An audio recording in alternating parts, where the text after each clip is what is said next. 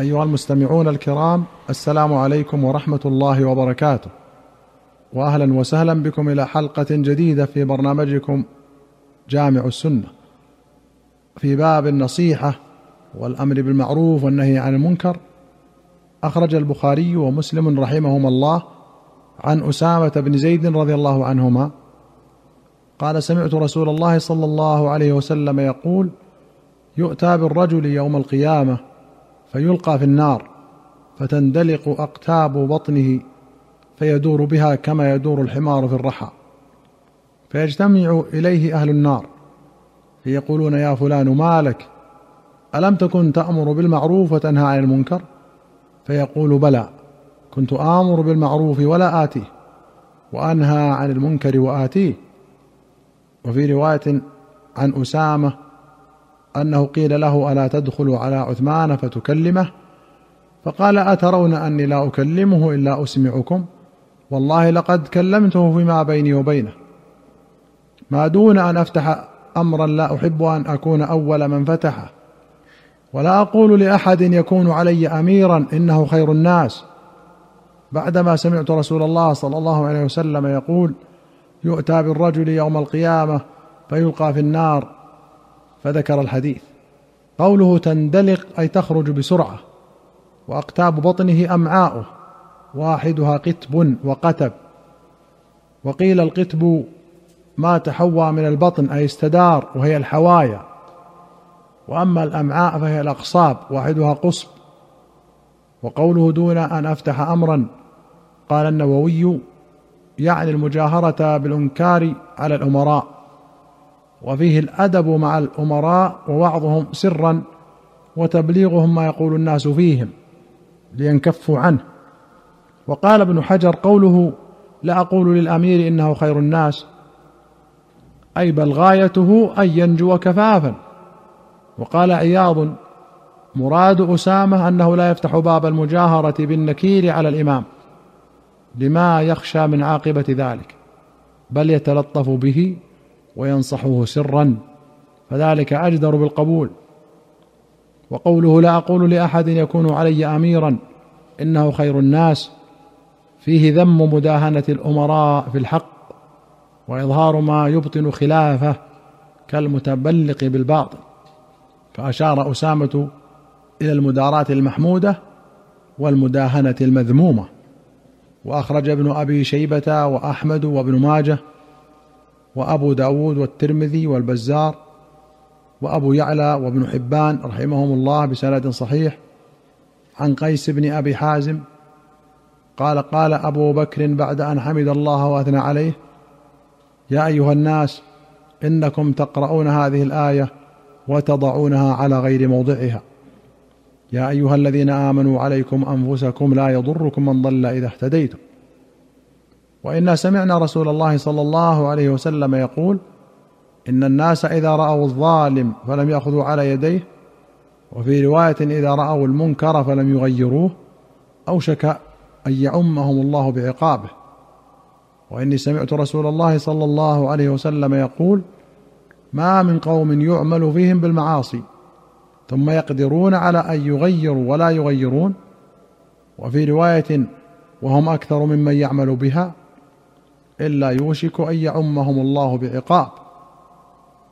قال القاري في المرقاه قال النووي وأما قوله تعالى عليكم أنفسكم الآية فليست مخالفة لوجوب الأمر بالمعروف والنهي عن المنكر لأن المذهب الصحيح عند المحققين في معنى الآية أنكم إذا فعلتم ما كلفتم به فلا يضركم تقصير غيركم مثل قوله تعالى ولا تزر وازرة وزر أخرى فإذا كان كذلك فمما كلف به الأمر بالمعروف.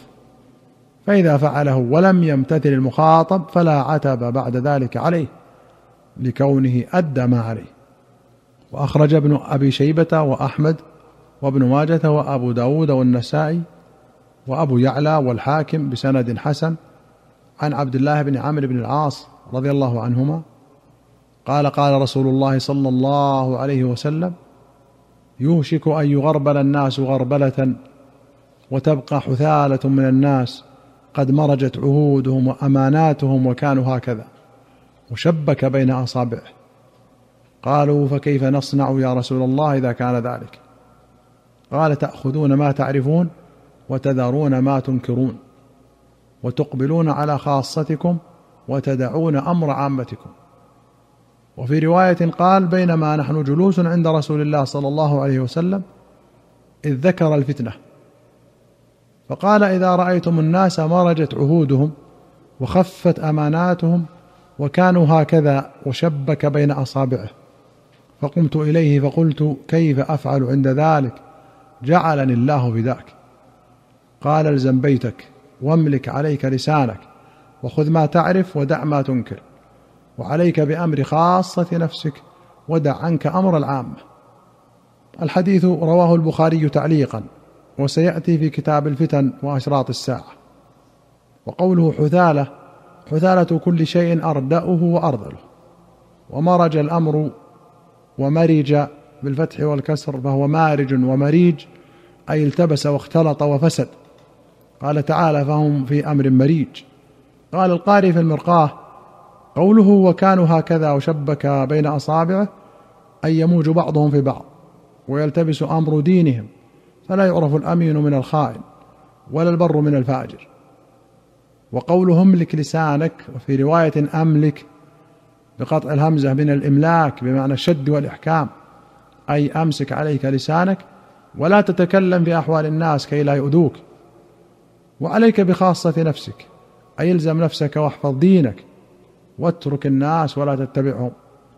قال وهذا رخصة في ترك الأمر بالمعروف والنهي عن المنكر إذا كثر الأشرار وضعف الأخيار.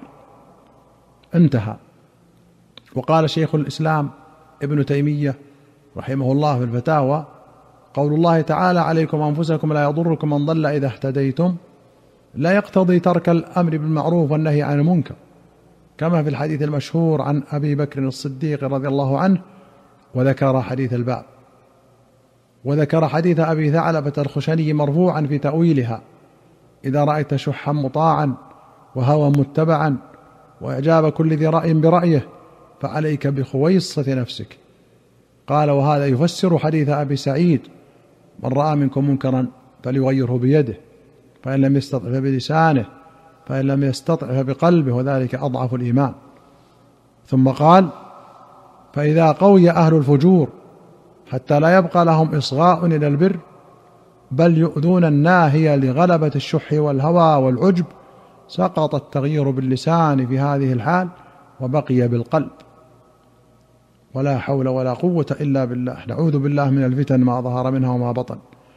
وأخرج أحمد والطبراني في الكبير والبيهقي في الشعب بسند صحيح عن أبي أمامة رضي الله عنه أن فتى شابا أتى النبي صلى الله عليه وسلم فقال يا رسول الله اذن لي بالزنا فأقبل القوم عليه فزجروه وقالوا مه مه. فقال ادنه فدنا منه قريبا فجلس قال أتحبه لأمك؟ قال لا والله جعلني الله فداءك قال ولا الناس يحبونه لأمهاتهم. قال أفتحبه لابنتك؟ قال لا والله يا رسول الله جعلني الله فداءك. قال ولا الناس يحبونه لبناتهم؟ قال أفتحبه لأختك؟ قال لا والله جعلني الله فداءك. قال ولا الناس يحبونه لأخواتهم؟ قال أفتحبه لعمتك؟ قال لا والله جعلني الله فداءك. قال ولا الناس يحبونه لعماتهم؟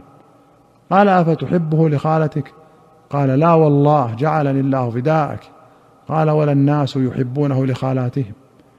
قال فوضع يده عليه وقال اللهم اغفر ذنبه وطهر قلبه وحصن فرجه فلم يعد بعد ذلك الفتى يلتفت إلى شيء.